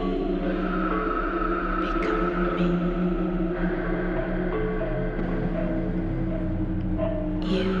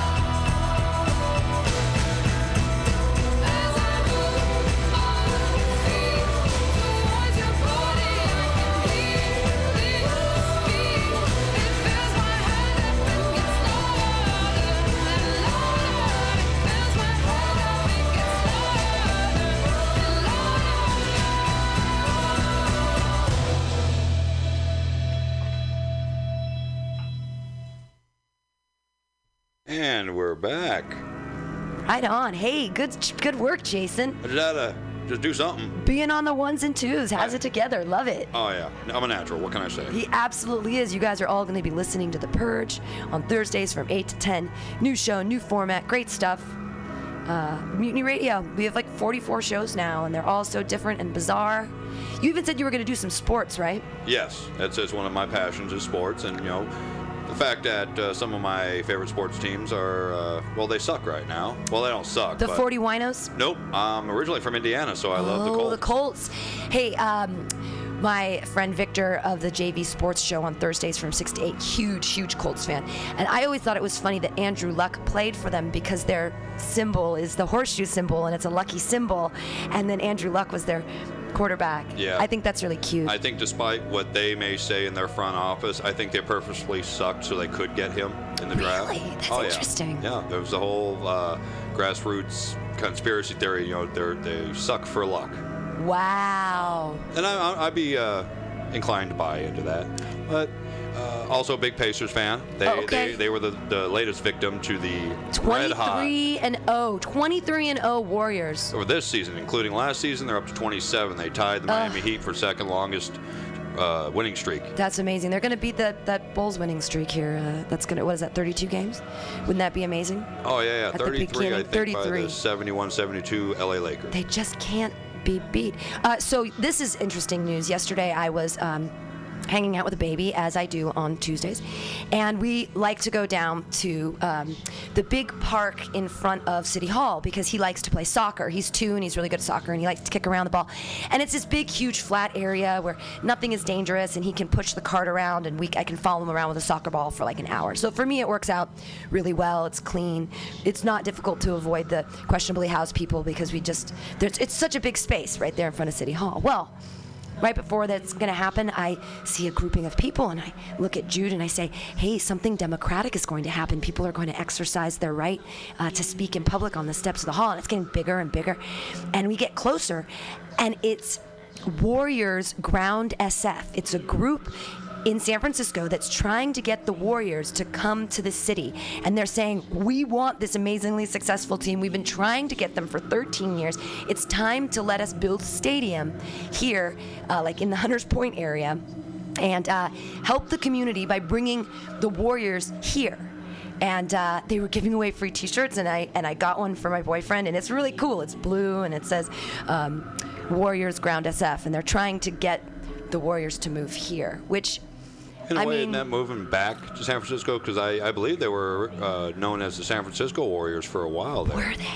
I'm not entirely sure. I have not verified that particular uh, supposition, but I have heard it in uh, passing conversations that uh, they were the San Francisco Warriors at some point in time.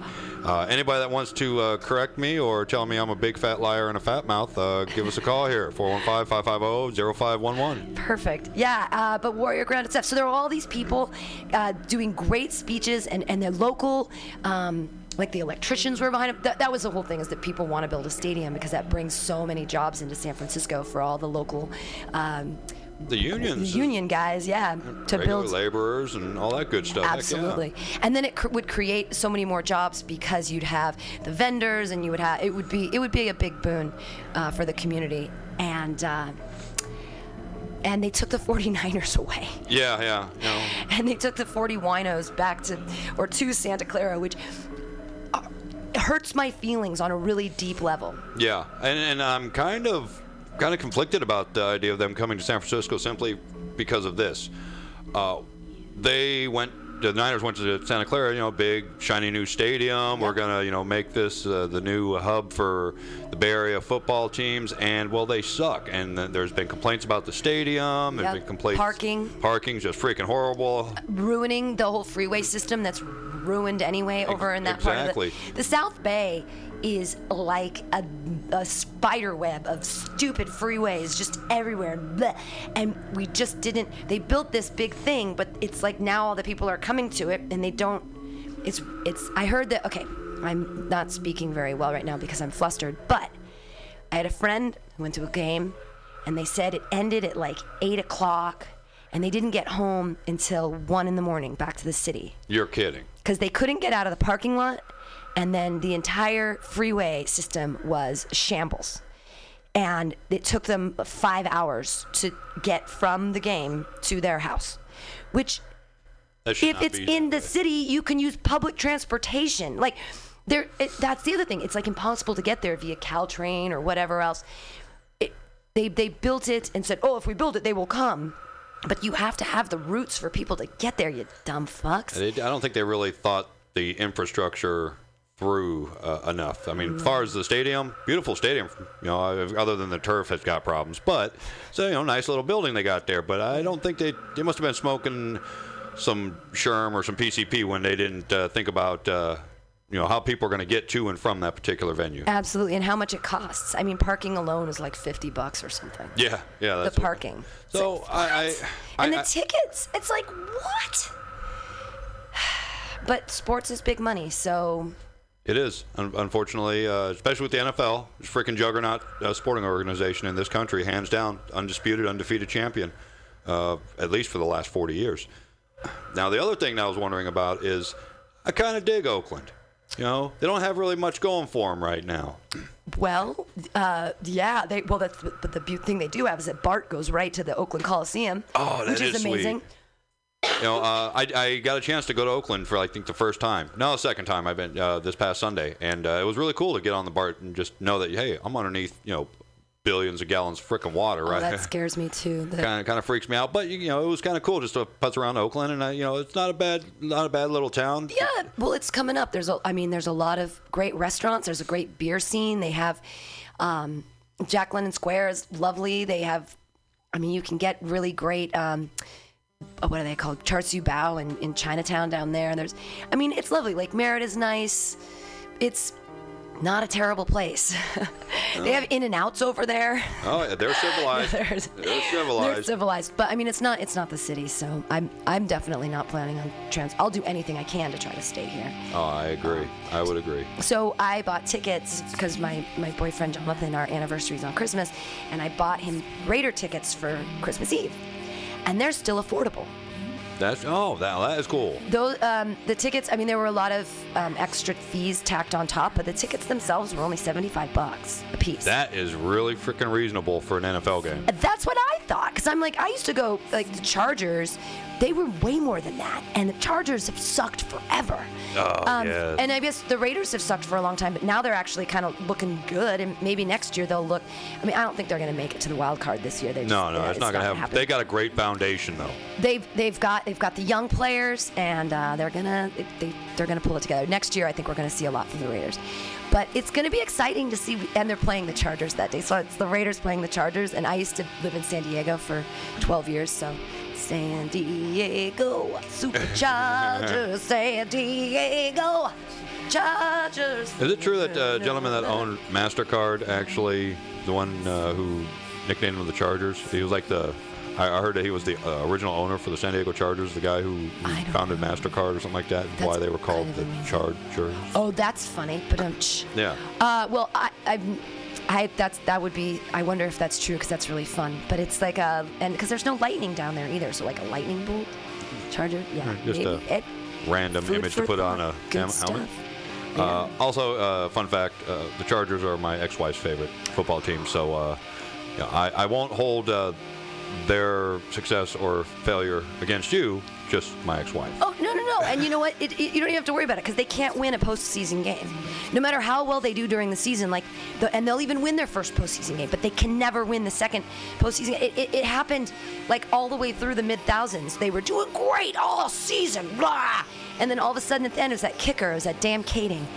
Um, there were, it was just a despondency in the street. I remember picking up my ex-husband from he had season tickets and I wasn't allowed to go because I was a wife, um, but I would still be nice enough to stay sober and go pick him and his friends up from the game. And when they lost the second postseason game, and I think it was like in 2005 when it was, and uh, it was the Katy kick. It was started to like rain and mist in San Diego, and the streets were just like silent with despondency as I'm driving up to the stadium to pick them up, and everyone's just like,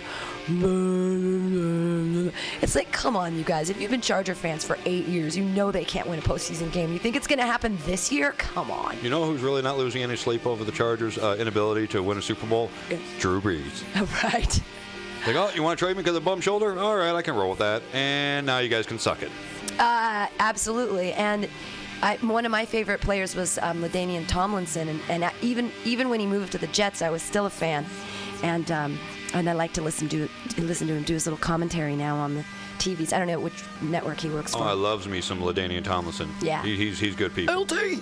And then poor Junior Seau, that was the other Charger that was just such a sad, sad thing. And and this actually ties into that new movie Concussion. I don't know if you've heard about I it. I was just listening to uh, Mike and Mike in the morning this morning, and they were talking about that movie, and it's the first time I'd heard about it. And they, they talked about Junior Seau as well. I really liked him. He was a hell of a hell of a guy, not only on the field but off the field. Absolutely. Uh, even though he went to USC, and I can't really stand USC, but I didn't hold that against him. Sure. And it was tragic, a, a true tragedy. So somebody with a, a, a huge heart that he did uh, suffer such a, an ending because of traumatic brain injury. And and that's the thing. We didn't think at the time. I, I just thought, oh, the pressure of everything got too much. I thought that because his, his restaurant started not doing very well. So the rumor going around San Diego at the time was that, well, his restaurant wasn't doing well, and he was he was fearing bankruptcy and all these kinds of things, and so he killed himself. And but that it would be a traumatic brain in, injury, kind of that he. I heard that he just wasn't the same.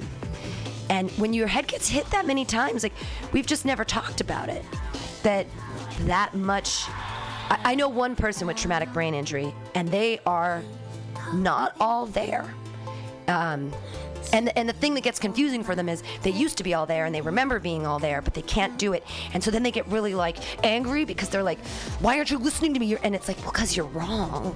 Yeah. But it's because their brain injury isn't thinking. It's sort of like they keep their ego, but their abilities sort of degrade, and so then that interplay of like, I used to know this, I used to be great. It's like, oh, okay, well, things are a little different now, and like accepting that, I think, might be ah. That kind of tied back into uh, Sweet Gail's uh, need for acceptance thing she was talking about.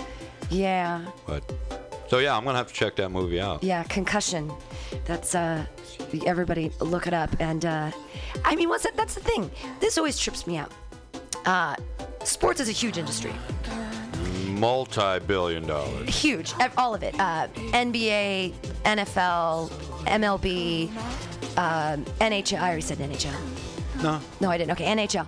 So we have all of these, in the soccer. Like we're not even talking about the Premier Soccer leagues. All right, and the oldest like organized sport would probably be soccer, but the rest of them really came around the turn of the century. So you've got basketball like 1896, and and that's before they even cut the bottom of the baskets out. So this is 115 years ago. This stuff didn't even exist. And now we've created this industry that's enormous. And that's only 115 years. That's like in our grandparents' grandparents' lifetime. That's like three generations within three generations. I mean, if you think within four generations there was slavery. Yeah. So in in that, you know, 200 years, we've had a lot of changes. And uh, but it, it blows my mind that this stuff didn't even exist, and now we're just building huge stadiums, and teams and tickets and all of this money, this industry came out of something that didn't even exist. And I, I guess I could say the same thing for computers, right? Like computers only came out. What the first computer was like in the 60s. Yeah. And then they got, and even in the 70s, they were still the size of this entire building. And then now we have, we walk around with computers in our hand. And we throw them away and we get new ones. Yeah. I, just, I don't know where the world is going. Can it keep expanding at such like a, I don't think it can on a, on a and be. I don't think it's sustainable. It, it, it is not uh, infinitely sustainable. Uh, with the juggernaut that sports has uh, turned itself into, the need I think is almost to a, a, a Roman gladiator type of level right there. We we just want to see the bigger hits. We want to see the bigger dunks. We want to see somebody getting posterized. We want to see uh, somebody. Uh, a victor, somebody a victim in the in the world of and, sports. and then the other side of it is the merchandising where i mean this has been the thing that's been tripping me out and they're just they're such geniuses. Is that football ostensibly is three it's like three months. And every month they choose a different uniform. In september it's their regular uniform. In october and with all of the hoodies and jackets and hats that go with it And then in uh, October, it's Women's Breast Cancer Month. So everything's pink. And there's pink jerseys and there's pink outfits and it's pink, pink, pink by the pink thing. And then in November, it was military, Military. and everything was camo and there was a hat. It's the same thing. So basically, they just made it so that they can have three you can buy three different hats if you like the chargers you can buy three different sweatshirts if you like the colts and people do this. They even have hats that have absolutely no resemblance to the actual team colors because people love collecting sports hats. right. Um, another, they're geniuses. Yeah, def- baseball hats for football. Does anybody see this as stupid? It's a baseball hat. It's a football team. It, it's genius. You know, also Genius. genius? Is actually opening up a line of clothing specifically designed for women, because for the longest the time NFL. with the NFL, that right there just took it to that next level. Absolutely. It's crazy. Well, and and women have been getting more into sports, and they want us to, and that's why they put the ladies on the sidelines, and they make them say smart things about football because they want more women to watch the games. It's really hard for me to spend an entire Sunday watching three football games, though, or the red zone when you're just like back and forth and all the different games. It's just hard for me to stay interested for that long. You said you have knitting. I do have my knitting. That's you know what I see that as a really positive. I, I could maybe crochet while I was watching some football or bake. Well, cookies. thankfully for me, I actually, uh, you know, I'm at work Oh. on Sunday, so if I'm lucky, I'll catch maybe like a half. Right. Which, in the grand scheme of things, is probably a good thing because I would be that guy that will be there from 8 a.m. from Sunday NFL Countdown, Right. all the way to the last uh, play on Sunday night. It's my boyfriend Jonathan. But we already we've already like made the deal where I'm like Sundays are yours during football season. You can I'm just there you go. But it wasn't really a sacrifice for me because my ex-husband had the um, season tickets. So he was gone on Sundays anyways at all the home games. So it was like, Ugh, you're not here on Sunday, whatever. Football. Um, and you know, I, I like an excuse to drink. I, sometimes on a Sunday, that, that's fun to watch football all day and just get stupid wasted and yell at the TV. I prefer hockey. Oh, that I would love to see a hockey. LA is or LA, but um, NFL is fine with me. Uh, you pulled something up for us. Yeah, we got uh, nice little cameo appearances from Donald Trump That's throughout the right. years. Let's go back to the big asshole Donald Trump. So he seriously uh, was in a bunch of movies. So we're gonna kind of listen to uh, him on those, and then we'll be right back on the AltaCast here on MutinyRadio.fm. Jason and Pam.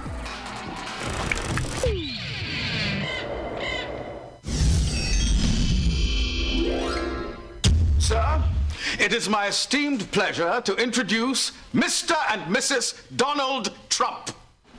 This is on the Fresh Prince of Bel Air. It's the Donald! Oh my God!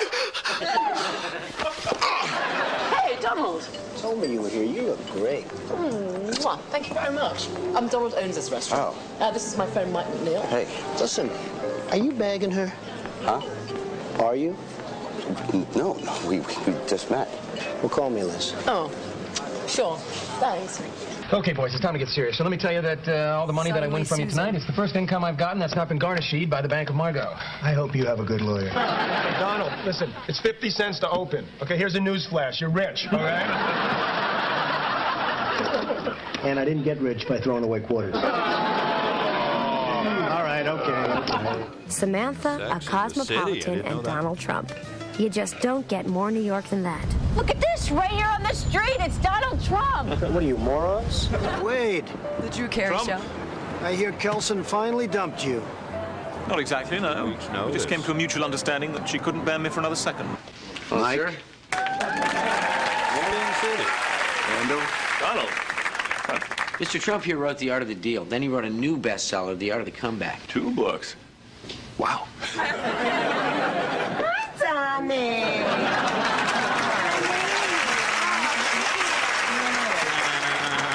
Donald Trump, I'd like you to meet. Oh, what am I talking about? All you handsome zillionaires know each other. Donald! Maxwell Sheffield, how do you do? How do you just gonna crash and burn and take his clients with him? Excuse me. I'm here with Donald Trump, for God's sake. How long is it going to be? I have checks sitting on two tables. Ah, Miss Ayers, how nice to see you. I have Mr. Cuddy's usual table. Cuddy? Look at here. Sorry, Frank, but I'm gonna go crash and burn with Cuddy. Call me. Hi, Dad, it's me. You're gonna be so proud of me. I'm gonna win this race. Waldo, you're the best son money can buy. Thanks, Dad. Look, without Derek Zoolander, male modeling wouldn't be what it is today. Actually, hiring Eddie was my idea from the beginning. Excuse me, where's the lobby? Down the hall and to the left. Thanks. McDonald is here, live on Monday Night Raw. Hey, look at this! Donald Trump! Donald Trump! Donald Trump taking down Vince McMahon! The hostile takeover of Donald Trump on Vince McMahon has happened at WrestleMania 23. I didn't think he would do it. Okay, kids, make it fast. I've got a plane to catch. We've created a magazine. Mr. Trump, we give you Scabby. There it was. Uh, that was crazy. Uh, those were Donald Trump, and there's more of them too. There's more cameos, but those are just some TV and movie cameos, and that doesn't even include uh, him on The Apprentice, the however many billions of seasons. Yeah, uh, I'm pretty sure they just needed to fill the airtime or something, so they kept him on. He's a famous guy. I think that might have inspired Honey Boo Boo. I'm not entirely sure, but Oh, I was thinking about her this morning when I was drinking my coffee on the bus, and there was a child who was being um, unruly. And I thought, oh, it's like the go-go juice of Honey Boo Boo, and they'd give her a Mountain Dew, and she'd be, "Mommy, I want my go-go juice. I want my go-go juice." that makes a lot of sense now because I always have a rock star at work, and guys at the, at the job are always telling me, "You got your Honey Boo Boo Go Go juice," and I had never Go-Go understood what the they're talking about. Thank Yeah, you for bringing some clarity to my life. Yeah, no problem. Uh, I sometimes yell at parents uh, on the bus or when they're getting on the bus or off the bus when they hand their child an orange Fanta. It's not orange juice. Fanta is not orange juice. It's not. No. Are you serious?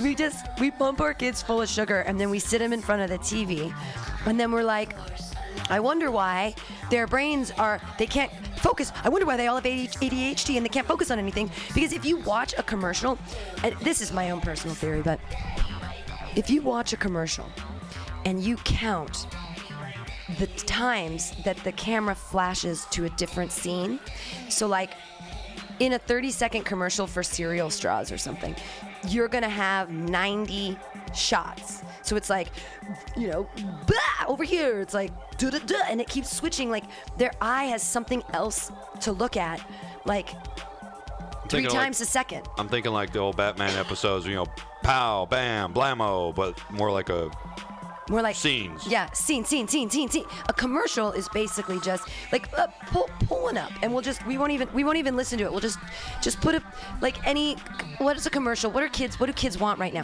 Look up like a Star Wars toy commercial Oh or yeah, how about a Toys R Us? yeah, a toy perfect Toys R Us commercial. It doesn't even have to be a classic one. Alrighty, let's see what we got here. It can be just a Toys R Us commercial. And we'll see. And we'll just we'll just count the times that the camera re-switches to another something. Okay, so that's Uh, wait, start start it again, start again. It's already started. Okay, so this is Toys R Us, exactly what you wish for. And here we go. One, two, three, four, five, six, seven, eight, nine, 10, 11, 12, 13, 14, 15, 16, 17, 18. 18. How many seconds was that? That was, that was 30 seconds. That was 30 seconds. There were 18 camera shots. And that's just a regular old commercial. That's freaking frightening right there. That- Right? That really is. And we wonder, and we wonder why. Why are our kids, why can't they focus in school? Because you have one teacher standing up there in front of a chalkboard writing things down. They are bored out of their fucking minds. There's 18 different camera shots in one commercial, and that isn't even the show. Like, it's it's crazy and then and then people wonder what like what what's going on and so we're training them when you put a child in front of a tv and you just get their eyes trained and then you give them an ipad and they swipe left and then there's a pop-up ad on the side that's constantly popping up like we don't think that this is somehow imprinting upon them the world I know. I think uh, as well as contributing to the ADHD is the sense of instant gratification too. Yeah. Absolutely. Buy this now, get it now. Oh, and yeah, kids can't wait for anything. I Patience truly is a virtue sometimes. well, it is, and I mean, it's pa- patience. Wanting things builds character. Like every time I was little and I'd want something, um, my grandma would say, um, I'd say like, um, "Oh, I want, I want uh, a new Barbie doll," and she'd be like, "I want world peace," but it doesn't seem like anybody's gonna get what they want today, does it? Wanting things builds character. Yeah. That's what she would say. Wanting things builds character. That's true. Could, It's good to want things, because like- then maybe you'll do things to get the thing you want. exactly. You could ask for anything you want, but doesn't mean you're going to necessarily get it. Yeah, not unless. But that's the other thing we're teaching our kids is that if you're a good-looking little kid, you can kind of get what you want. Good-looking little girls. I mean, I would be interesting to do a, like a little feminist study of three-year-old girls and ones that are like traditionally cute and ones that are like you know kind of slobbering and maybe they have boogers or something. Maybe their hair isn't like brushed into cute little ringlets or they're just not as adorable. You know what I mean? Maybe they, maybe one eye's a little wonky or something. And you sort of like follow them around and see how their if their worldview is at all different because of the way they look, uh, their cuteness factor. Yeah, and especially with the little girls, you know, basically brainwashed from an early age. You know, good little girls act like this, good little girls act like that, and if you act outside of those particular parameters, you're a bitch. Yeah. You know, an a true independent, self-assured, confident woman is more often than not portrayed as a bitch. Absolutely, you can't uh, you can't be you can't be smart. Being smart uh, is not what what you want as as a girl. They want you to. The only thing they want you to open your mouth for is to stick a dick in it. Am I right? Oh I yeah, right? yeah, pretty much, man. Don't let I the words come out. Just put the dick in the I- mouth. I'll, I'll, Um, I'll own it because it's, uh, it's sad, but it's. I mean, and, and we're we're. I, and it isn't even it isn't even porn or anything like that. It's just the way that I have a, I have a new joke I'm working on, and it goes something like this: um, Men are men, and women are women, and m- you can be male, or you can be female. So like our suffix subjugates us right there. yeah. Like we're not meant. What? Why? Why do we have to have a word that says that we're different? But I mean, we do, and I know boys have a penis, girls have a vagina. But um, it just when our power structure and like how that sits, it, it, it makes me sad sometimes. Uh, I, I am I am I am such a feminist. Yeah, own it. I, you know, Yeah, I, I, I cannot fault you in, in the least right there. Something that uh, I had told to me a while back that uh, I notice a lot more when I'm out on the you know in the city just walking around is people that look at each other as true partners will tend to walk side by side. Oh yeah, yeah, Nobody takes a lead. Nobody falls behind. Sure. But the, the scary part is, is there's usually a guy walking in front of a girl. You know, because whatever social accepted behavior you want to call it as, whether or not she's a strong woman or not, maybe there's just something in the back of her psyche saying, okay, well, I'm somehow inferior, which is complete bullshit. Second Wi-Fi's down. Yeah. Second Wi-Fi's down.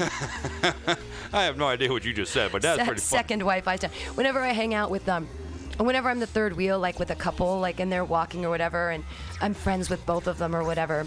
Um, sometimes I'll yell at them, second Wi-Fi's down, because I'm the second wife, and it's like, I think it's funny. Oh, that, uh, okay. No, no, I get yeah, you. second wife. Because, you know, men get to have so many wives. Good times. Uh, I don't know how to solve the world's problems, but we try every Wednesday from noon to 2 here on the AltaCast on mutinyradio.fm, brought to you by the wonderful, amazing people at Alta California Botanicals. Best medical marijuana tink in the biz. Also, you should know that they are one of the main sponsors for our first annual Mutiny Radio Comedy Festival that's coming up here at the station March 2nd through 6th. It's going to be five shows a night, 24 shows in five days. Actually, 25 if you count the special one we're having at Brainwash on uh, Saturday, March 5th. It's going to be a free show with free beer. Can you can you believe it? What? I know it's going to be huge. Uh, but every other show is going to be here at the station. Uh, there'll be hour-long shows. The tickets are seven dollars a piece, thirty dollars if you buy the day pass, one fifty if you buy the entire festival pass. And if you do that, you get access to the headliner show, which is going to be amazing. We are working on a national headliner right now. Which would be incredible to have. It would be a coup, I might say. But either way, we have 24 comedians from all over the United States and Canada. Uh, we have Canada, Italy, Georgia, um, Michigan, Massachusetts, Texas, uh, Oregon, Washington, New York. Is Puerto Rico represented? No, no Puerto Rico. Damn. No. Uh, we do have some Latinos in the show. We have Dronos. I, there's a couple Latinos actually, and I, I did the breakdown to make sure that we were all over the board. Um, we have a couple gays, we have a trans, we've got we've got some dykey girls, we've got some big girls, we've got a stripper. Uh, What day is that one on? That is the underwear show that's going to be on. I think it's on Friday the fourth. Um, but there's an under, underwear only uh, show. There's, I mean, we've got we've got white guys, we've got black guys, we've got Asian guys, we've got we're, we're, we're we got guys with beards, we got fat guys, we got skinny guys. It's a comedic United Nations have- going on we here. We do. We got guys with long hair. Uh, we got clean comics. It, it really, it's a we're super across the board. Uh, feminists. It's going to be a lot of fun, and there's almost half of uh, the people who are performing are women. So, uh, out of the 24 from uh, out of town that are coming, eight are women, and one is trans. So maybe that makes it nine. I'm not. I, I would say then we have nine women. Go nine. Yeah. Nine, nine out of 24, which That's is almost awesome. half. So I'm pretty proud of that. And um, so you guys uh, stay tuned for it. We're going to be podcasting. We're going to be broadcasting live all of the shows, podcasting them as well. It's only a 40 seat venue, so you're going to have to get your tickets early as soon as I figure out how to release them. it's going to be a lot of fun though. Um, if you guys Little like comedy, yeah, the good old details. I know my performance license, got to get that. Uh, but yeah, p- please, you guys, um, go to your local dispensary and ask for them by name, Alta California Botanicals. They're one of the big sponsors of the Mutiny Radio Comedy Festival 2016, March 2nd through 6th. Our other sponsor is PBR.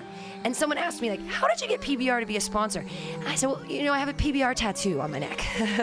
That's what that is. Okay. Yeah, that's a blue. This was this is not a mistake. Let me tell you. My 33rd birthday, I was so drunk, and um, I went into my favorite tattoo artist and I said, I want to get a blue ribbon on my neck, and underneath it, I wanted to say I win because I win a lot of things too. Like I win contests, and I win, I win a lot. I just always win, and I feel like a winner, even though. Other people think I'm a loser. I think I'm a winner. I think a neck tattoo automatically sort of says loser, but then it says I win. The irony there is so Yes. twisted makes me really happy. Um, so I got this tattoo on my 33rd birthday, and I continued. I got in there, and my tattoo artist Lucas was like, "Hey Pam, you're drunk. It's 11 a.m." I'm like, "It's I cannot be drunk. It's 11 a.m." And he's, I was like, "I've only had one PBR," and he's like, "What did you drink last night?" I'm like, "Okay, fair enough." Um, so after the tattoo, I went and I, I drank all day. My birthday was on a Sunday that year, and that night I fell apart.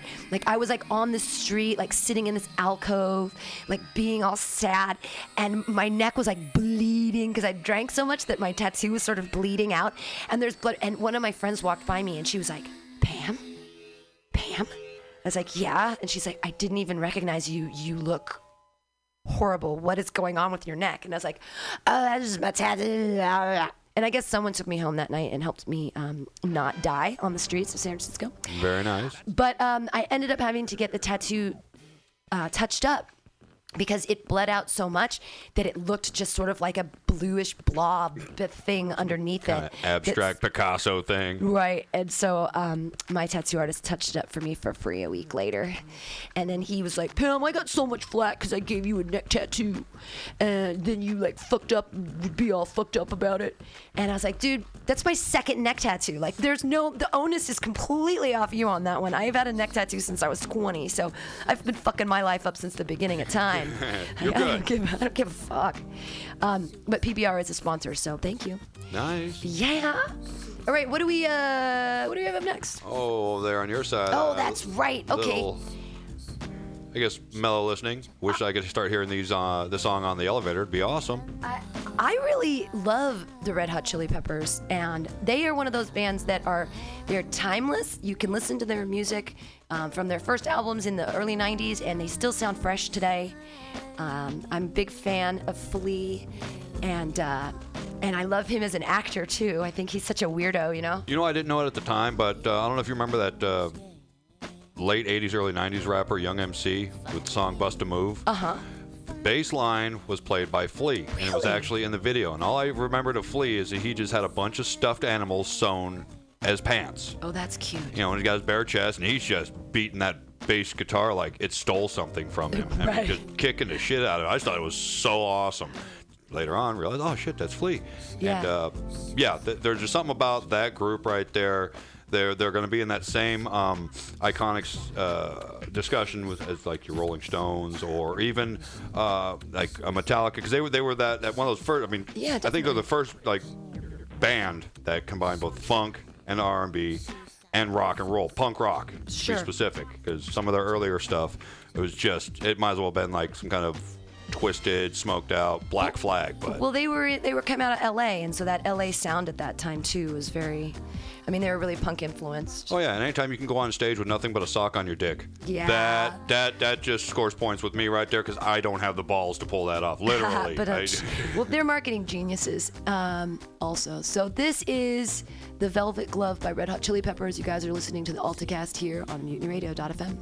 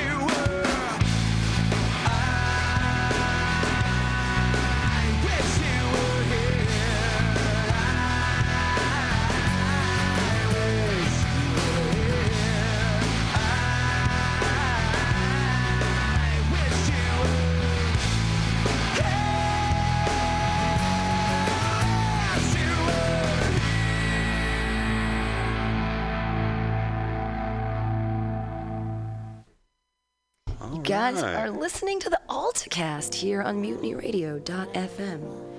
And I have been joined all day by Jason, soon to be of The Purge, Thursday mornings, 8 a.m. to 10 a.m. Why would anyone be awake at 8 a.m.?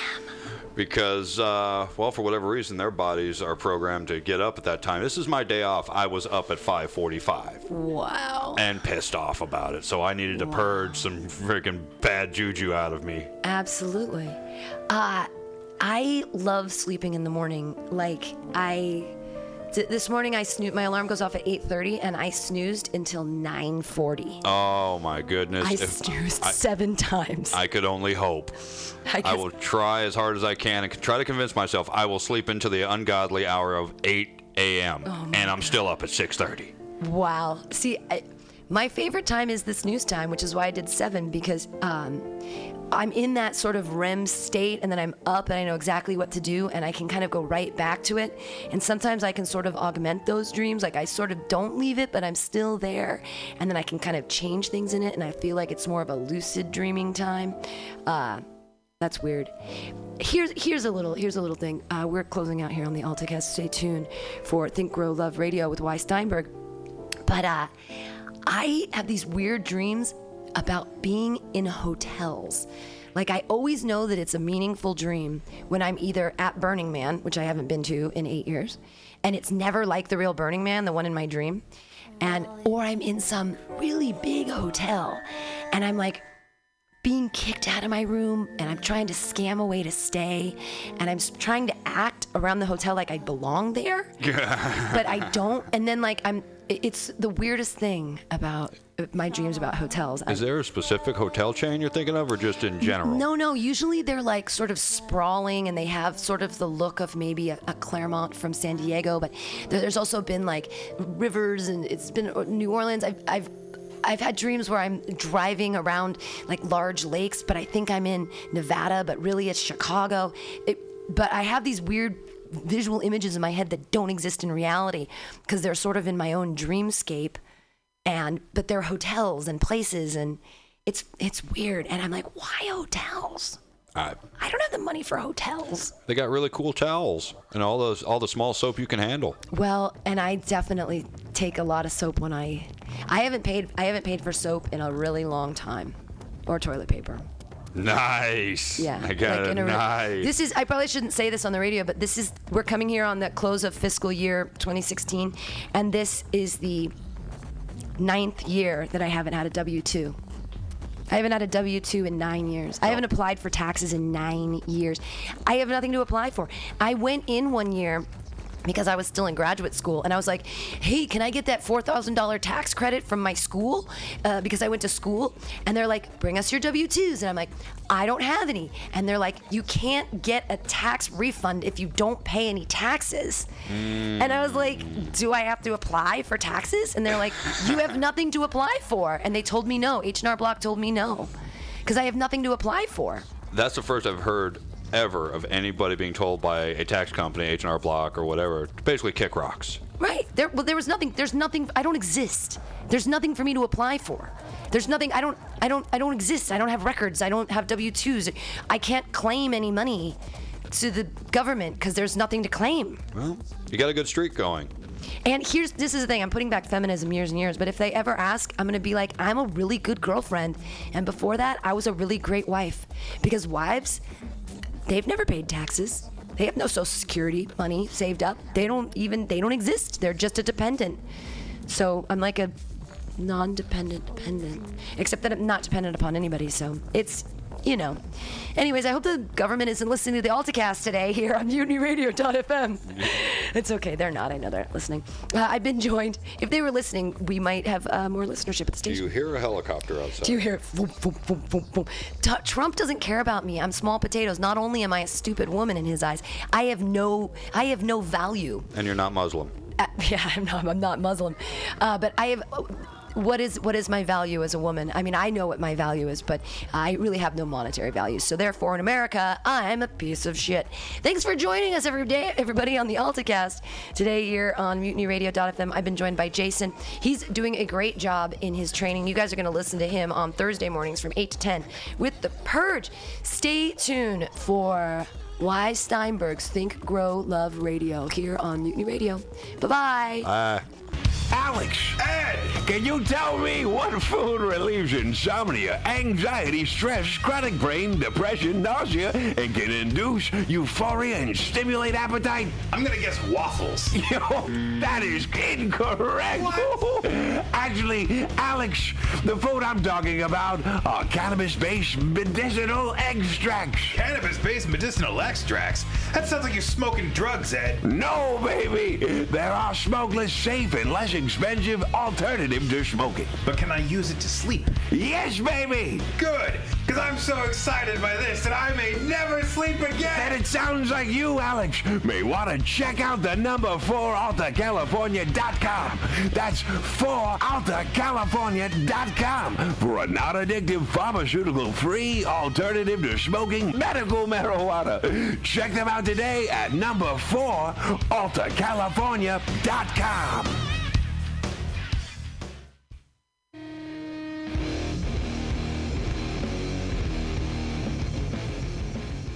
Join us every Friday from 8 to 10 p.m. for Pamtastic's Comedy Clubhouse here on Mutiny Radio. I'm your host, Pam Benjamin, bringing you the best of San Francisco's underground comedy scene here every Friday from 8 to 10 p.m. It's only $2. You can bring your own beer and listen to comedy here every Friday, 8 to 10 p.m., 21st in Florida. It's mutinyradio.fm.